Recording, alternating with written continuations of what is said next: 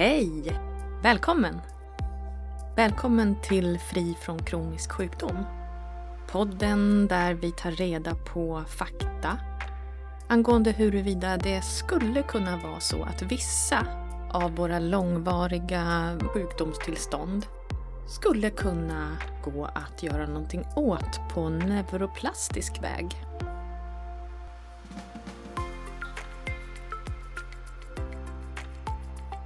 Ja, hörni. Jag har hamnat där bland kallbadarna. Det har ju blivit väldigt populärt de senaste åren. Och jag fattade ganska snabbt varför. I början när jag började intressera mig för neuroplasticitet och i början av den här podden var jag inställd på att jag inte skulle fokusera särskilt mycket på kost, kosttillskott, akupunktur eller eh, andra fysiska behandlingar. Jag hade nog inte heller trott att jag skulle ha ett eller två eller tre avsnitt om kallbad. Det är ju någonting som eh, man gör, alltså en yttre grej som man utsätter kroppen för. Och poängen var ju väldigt mycket när jag började tänka i de här banorna igen, efter att egentligen ha gjort det förr också, men inte kopplat det till mitt mående på samma vis. Då var poängen just att allt finns inom oss. Vi behöver inte vända oss till någon behandlare eller något annat utanför oss för att må bra. Men nu är det så att det känns bra och det finns mycket forskning på de positiva effekterna, både fysiskt och psykiskt. Och jag tänker att det här med kallbad, det får man hantera på samma sätt som mycket annat som ligger utanför oss. Det ska kännas bra. Det ska inte göras med panik i kroppen. Det handlar om frivilliga kallbad. Men utöver frivillig så ska det också göras med en grundro i kroppen, någorlunda i alla fall.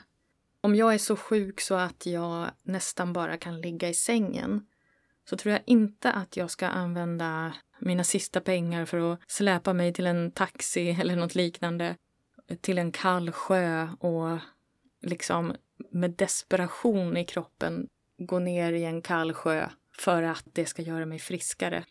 Det är inte så det ska göras, tänker jag bara spontant här. Det är viktigt att se det som ett redskap att använda och att eh, ha det lite som en sport. Kolla, vad händer? Det ska kännas kul, tänker jag. Det här med kallbad. Även om det inte all, det är inte så kul att gå ner i kallt vatten. Men ramen för det hela ska vara nyfikenhet och glädje. Jag började i våras på drygt fyra grader, så det får väl räknas som eh, vintertemperatur. Och nu har jag fortsatt bada efter sommaren och tanken är att jag ska vinterbada den här säsongen. Anledningen till att jag gör det är ja, dels att jag har hört att det ska finnas många långsiktiga hälsoeffekter. Men framför allt är det någon, en, en nästan ögonblicklig känsla som kommer. I alla fall direkt efter, alltså medan jag fortfarande är på bryggan eller stranden. Om jag har um, jobbat en förmiddag och sen får möjlighet att under lunchrasten få ta ett kallbad så är det fantastiskt skönt. Eller om jag kan klämma in det på morgonen innan jag börjar jobba. Det hjälper mig att häva stressspiralen som kan dyka upp. Till exempel om jag jobbar flera timmar i sträck och det är mycket att administrera, många bollar i luften, andningen blir kortare. Jag får för mig att det spelar roll hur mycket jag hinner per minut. Då är det så skönt att bada i kallt vatten. Det är som att det bara direkt den här stressen bara kyls av mig på något sätt. Det hjälper mig att komma ihåg vad som egentligen är viktigt i livet. Det betyder ju inte att jag presterar sämre på jobbet, utan tvärtom faktiskt. För det som händer är att paniken försvinner. Stressen jag känner över att det finns så mycket att hinna med. Det finns hela tiden någonting kvar att göra hur hårt jag än jobbar. Den stressen får jag hjälp att hantera. Av bara kallt vatten. Det är också en häftig känsla att uppleva hur eh, bryggan känns varm efteråt fast det inte är jättevarmt ute. Eller hur jag efter att ha kallbadat första gången och gått upp på bryggan kan känna att det känns nästan varmt andra gången jag går ner vid samma tillfälle i vattnet. Det är en slags känsla av att ta kontrollen. Att klara någonting som jag har ett stort motstånd inför från början. Men som jag faktiskt nu har börjat längta till. Så kanske har jag redan faktiskt börjat få någon form av långtidseffekt av det här. Men det är framförallt den ögonblickliga effekten som jag känner av. Nu har jag bestämt mig för att i det här avsnittet delar med mig av forskning kring långsiktiga hälsoeffekter av att avsiktligen utsätta sig för kalla temperaturer. Jag gör det med hjälp av ett poddavsnitt. Det är en av mina favoritpoddar som jag har nämnt förr. Det är podden som heter Huberman Lab. Det är Dr. Andrew Huberman som är professor i neurobiologi och oftalmologi, alltså ögat, på Stanford School of Medicine. Hans laboratorium studerar neural regeneration, neuroplasticitet och hjärntillstånd såsom stress, koncentration, rädsla, skräck och optimal prestation. Han har publicerat eh, studieresultat och artiklar på toppnivå, säger han själv i alla fall, om det nu är han som beskriver sig. I eh, tidningar som eh, Nature, Science, Cell, Neuron och Current Biology. Och här kommer vi nu att få uppdelat på tre avsnitt ta del av det han har funnit i forskningen som stödjer hälsoeffekter av att frivilligt utsätta sig för kalla temperaturer. Jag kommer att säga kallbad. Han eh, själv här, Andrew Huberman, han listar sätten att utsätta sig för kalla temperaturer och menar att det mest effektiva är att sänka ner sin kropp i kallt vatten upp till nacken och att man har händer och fötter under. Det näst bästa är kall dusch och det tredje bästa är att gå ut med lite kläder på sig. Han har valt att inte prata alls om det här med att gå in i, i kalla kylskåp eller vad man ska kalla det. Han rangordnar inte det alls för att han menar att det inte är tillgängligt för alla. Eller så har han valt att inte ta reda på så mycket om det. Jag kommer att använda ordet kallbad här då kan man vara säker på att om man går ner i kallt vatten så är det det bästa man kan göra. Man har inte använt något mer effektivt än det i de studier som allt det här baseras på. Och eh, har man inte tillgång till eh, kallt vatten på det viset så är kallduschar också användbart. Idag kommer vi att prata om de mentala effekterna av kallbad. Och det är frivilliga kallbad hela tiden. Det är underförstått. För det hör till att eh, man ska såklart ha valt att gå ner i vattnet för att de här effekterna ska kunna uppstå. Först ska vi säga att det är viktigt att ha gjort en läkarundersökning.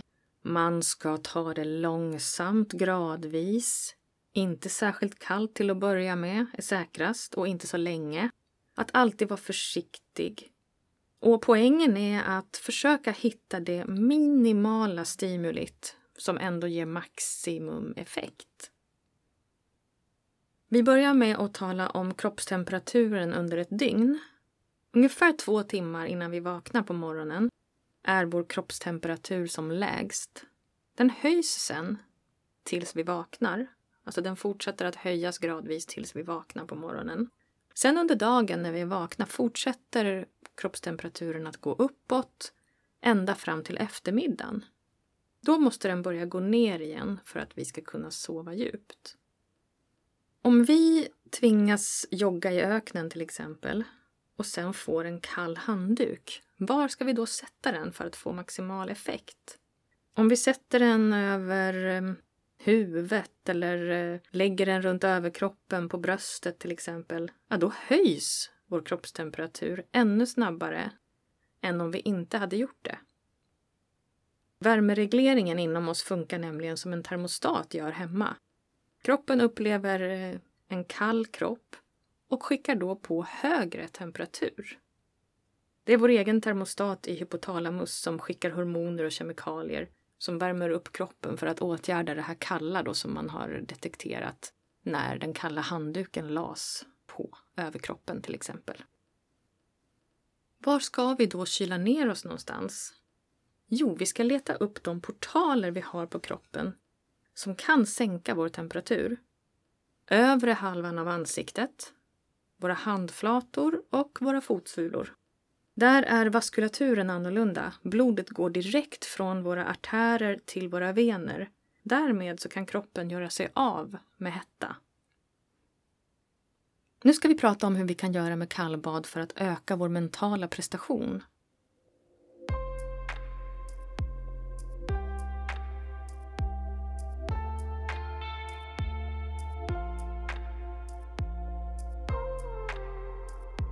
Om vi nu börjar med att prata om att öka vår mentala prestation. Att kunna hålla ut, att ta oss igenom svårigheter, att reglera vårt inre tillstånd när vi är i stress.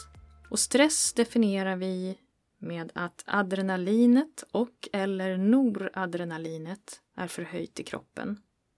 Man kan också kalla det för epinefrin och norepinefrin. Jag kommer att säga adrenalin och noradrenalin. Adrenalin och noradrenalin frisätts ofta samtidigt i kroppen. De höjer vår upphetsning, vårt fokus, vår åtrå och vår möjlighet att röra oss. Ofta tillsammans med noradrenalin och adrenalin kommer också dopamin. Det är en molekyl för motivation, belöning och jakt enligt Andrew Huberman. När vi utsätter oss för kyla så kan vi få en höjning i förekomsten av de här molekylerna vilket kan höja vår uppmärksamhetsförmåga och vårt humör. Men framförallt så ändras vårt mentala tillstånd. Många använder kylan så. Vi ändrar kroppens tillstånd för att ändra vårt mentala tillstånd.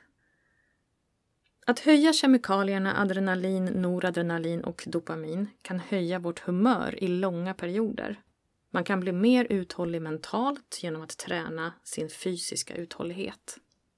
Att stå emot kyla då i det här fallet. Jag ska lite snabbt nämna också att det finns också fysiska effekter. Vi kommer att komma in mer på dem sen. Vi kan få ökad metabolism av kallbad konvertera vita fettceller till beige eller bruna. I mycket stora drag så är ju vitt fett dåligt, det bara förvarar energi. Och brunt och beige fett är bra. Det är termogent fett vilket innebär att det kan höja kroppens kärntemperatur och öka metabolismen. Man kan också använda avsiktlig kyla för att minska inflammation, så det är en annan fysisk effekt. Och eh, psykisk kanske, tänker jag. Man använder det här med eh, avsiktlig kyla både efter motion för att eh, minska inflammationen men även generellt. Och man använder kyla för att öka sin prestation vad gäller träning. Både avseende styrka och uthållighet. Alltså fysisk styrka och fysisk uthållighet. Återigen då, kylan måste vara, den här eh, att man utsätter sig för kyla, det måste vara avsiktligt. Det har att göra med mindset, alltså inställningen till det hela. Det handlar kanske om att ändra modeller. Det är inget som Andrew Huberman nämner specifikt här, men jag tänker att det är ju det det handlar om. Det handlar ju också om den här kontakten mellan den äldre primitiva hjärnan och den nyare, mer intellektuella hjärnan, som jag också har pratat om tidigare. Därför att vi sätts i en situation där stressen går upp i kroppen men där vi hanterar det, reglerar det. Om vi börjar med att generellt ställa oss frågan hur kallt ska det vara? Det vi eh, väljer att utsätta vår kropp för. Och det beror på många saker, bland annat vår tolerans mot kyla och vår egen metabolism. Vi bör känna att vattnet eller den typ av kyla som vi utsätter oss för ger oss känslan av att vi inte vill vara där. Men att vi ändå kan stanna där och känna oss trygga vad gäller vår hälsa. Det är inte bra att börja med isvak. Han påpekar här att folk har faktiskt eh, dött av chocken. Den rätta temperaturen kommer att variera också för en person som börjar med kallbad. Till exempel då under dygnet. Ni kommer ihåg hur eh, vår kroppstemperatur varierar under ett dygn. Det finns få studier på dusch, fler studier på att eh, sänka ner sin kropp i vatten eller att vara i, i kall omgivning utomhus. Det som händer när man är i vatten, anledningen till att det är effektivare än luft, alltså vad gäller kylan, är att värmen i kroppen transporteras bort från kroppen mer effektivt i vatten än i luft. Något lite intressant här också som han säger då är att om man vill använda kylklampar i de här avseendena då är det viktigt att komma ihåg att man lägger dem på rätt ställen på kroppen. Om man är ute efter att öka metabolismen, att det verkligen är då på de här portalerna som man lägger dem. Övre delen av ansiktet, handflator och fotsulor. Vi kommer in på ett sätt nu att bygga mental vad ska man kalla det? Mental tuffhet. Mental toughness, säger han. Att bli tuff mentalt. Det som eh, man har börjat kalla grit, även i Sverige. Eller eh, uthållighet. Alltså mental uthållighet, mental motståndskraft. Vi bör ta hänsyn till att vissa dagar motsvarar det, alltså att bara att gå ner i kallt vatten eller gå in i kallt vatten kan innebära ett stort motstånd. Och det motsvarar då någonting som man kan kalla en vägg. Så fort det väller upp ett väldigt motstånd, att det känns väldigt obehagligt, så kan vi kalla det en vägg. Och vissa dagar kan det vara en vägg, bara att gå in i en kall dusch eller sänka sig ner i en kall sjö eller bad. Det Andrew Huberman, professor i neurobiologi, tycker att man ska göra det är att istället för att sätta en viss tid man ska vara i det kalla, tänka innan ett visst antal såna här väggar som man vill vara kvar i vattnet. Ibland kan det vara då en vägg bara att gå ner i vattnet eller in i duschen. Eller vrida om så att det går från varmt till kallt i duschen när man redan står där. Det kan vara en vägg, motsvara en vägg. Och sen kanske man har bestämt innan att idag tar jag utöver det, om det känns som en vägg, så tar jag två väggar till efter det. Och då handlar det alltså om att man känner ett väldigt obehag, man vill gå ur, man känner sig trygg fortfarande. Men man vill bort från det kalla vattnet. Om man då stannar kvar så känns det lite bättre igen. Och sen kommer en ny sån här vägg när man skulle vilja gå ur vattnet. Man kan alltså göra det här och man bestämmer innan vad man tror att man klarar och bör klara. Och så länge det känns säkert så genomför man det. Och om man vill så kan man ta en vägg till om man känner att det känns bra just idag. Väggarna kommer när de kommer. Man kan också jobba med att eh, sänka temperaturen lite grann. Om man vill det, om man har möjlighet till det. Om man istället bara säger en viss tid som man ska vara inne och kanske ökar den successivt då anpassar man sig till kölden. Då blir det svårt att få effekt på det mentala till slut. Man får fortfarande effekt på inflammation och metabolism på det sätt som vi kommer att prata om vid ett senare tillfälle. Men det mentala just, det kan bli svårare. Det handlar om interoception också. En bonus är att man får träna den. Att lyssna på sitt inre. Det är ju många som har svårt med det, som har slutat lyssna på det inre. Kanske särskilt vi som går runt med eh, neuroplastiska symptom. Han säger så här att om du kan gå direkt ner i ett isbad och stanna i tio minuter helt lugn, grattis! Men då har du inte så mycket kvar att använda för att få effekt mentalt. Man skulle kunna öka tiden ännu mer, men Huberman tycker att det är bättre att räkna väggar. Som sagt, han pratar också om att det, det tränar vår förmåga att lyssna inåt. Man måste inte vara supersystematisk, menar han. Vi tränar ju vår kontroll uppifrån och ner, det vill säga att prefrontala cortex går ner till vår reflexhjärna, som han kallar det. Och vi lär oss beteendekontroll.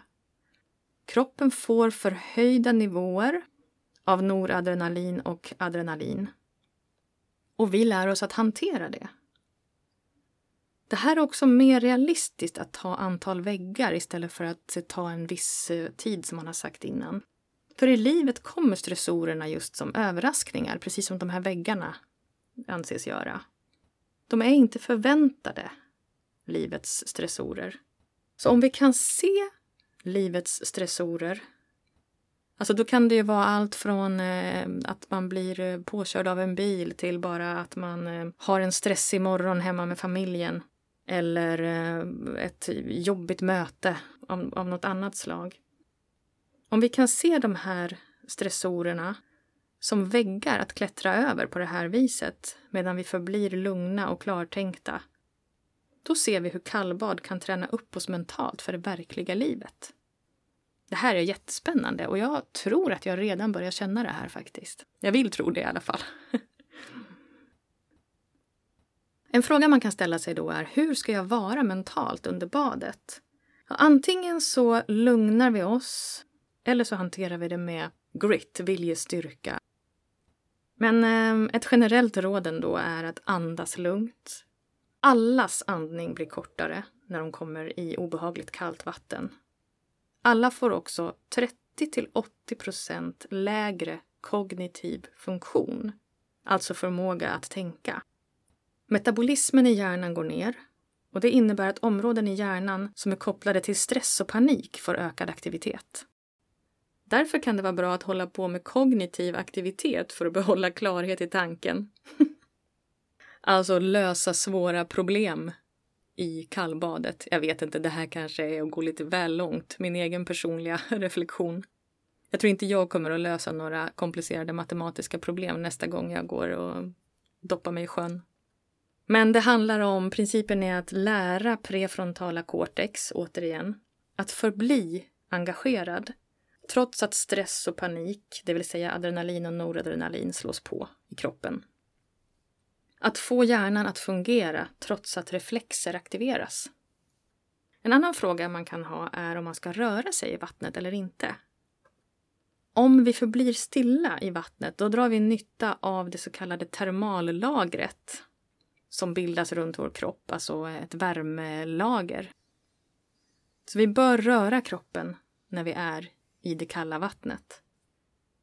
Vi ska också som sagt komma ihåg att fötter och händer ska vara i vattnet för bästa effekt.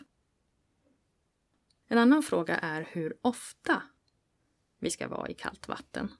Här är det svårt att hitta så kallad peer-reviewed forskning, alltså forskning som har gåtts igenom av andra forskare och där man har kommit fram till samma sak. Men det finns studier på människor som pekar på 11 minuter per vecka som ett minimum och att det är bra om det är uppdelat på två till fyra gånger. Det här är ingen strikt tröskel, men det är en bra utgångspunkt. Men kom ihåg att det kan vara en minut i veckan eller tio minuter i veckan. Det är antalet väggar och din kontakt med det inre som räknas. När vi pratar om det här med peer-reviewed forskning så kan jag ju säga som jag har sagt tidigare att här är det ju en forskare som har sammanställt forskning. Han har kanske valt ut forskning som passar det han tror på. Och jag har inte ansträngt mig för att leta fram forskning som säger motsatsen eller något annat. Så som vanligt, ta det här med en liten nypa salt testa om det är någonting som verkar funka. Det är väl det som är min poäng här. Att inspirera att testa själv hur man mår.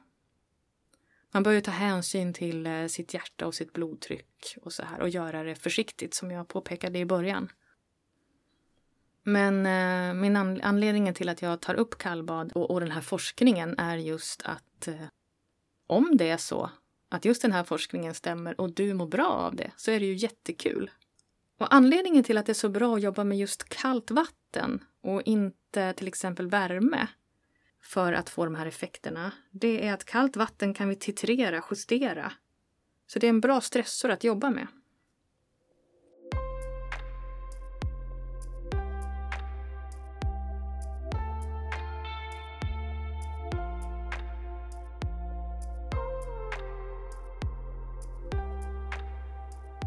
Nu ska vi komma till neuromodulatorn dopamin. Dopamin höjer humöret och får oss att känna energi och att vi kan fokusera. Dopamin smalnar av vårt tänkande och eh, ändrar vårt beteende till ett mer målorienterat beteende. Kallbad har stor effekt på dopamin. Dopamin brukar inte frigöras i kroppen när man gör något obehagligt, men vid kallbad frigörs dopamin. Huberman refererar till en studie med ganska få människor men med många variabler. Det har visat sig att ökningar i dopamin erhålls av kallbad som håller längre än ökningar som vi får av till exempel droger. Så man har använt sig av kallbad i olika försök framgångsrikt för att vänja sig av vid olika former av droger. Nästan ingen som kallbadar gillar själva kallbadet men känner positiv påverkan länge efter badet. Det här tror Huberman beror på effekten man har på dopamin och eh, ökningen i noradrenalin borde förklara den ökade förmågan att fokusera som man får av kallbad. Slutligen, kortisolet frisätts inte när vi kallbadar, trots stressen. Och det här är överraskande och viktigt. Stressen är alltså inte negativ utan positiv, så kallad EV-stress eller EU-stress, hur man nu vill uttala det. Eustress uttalat på engelska. Man får alltså inga dåliga effekter av den stress som uppstår vid kallbad. Bara de positiva. En neurokemisk miljö med många goda hälsoeffekter. Så ehm, vi ses i kallvattnet. I nästa avsnitt kommer vi in på de mer rent fysiologiska effekterna av kallbad. Jag skulle vilja påpeka här att som andan i hela den här podden säger så har vi ju fysiologiska effekter av att påverka det mentala och vice versa. Så um, kom ihåg att när du påverkar förmågan att reglera känslorna, som jag har uttryckt mig i tidigare avsnitt. Man kan också uttrycka det som att prefrontala cortex får gå in och reglera våra reflexer. När vi tränar det så är ju tanken i den här podden att vi även slipper många olika neuroplastiska diagnoser, tillstånd, symptom. Tack så mycket för idag. Nästa gång vi hörs så kommer vi att gå in på de mer direkt fysiologiska effekterna med kallbad. Hej då!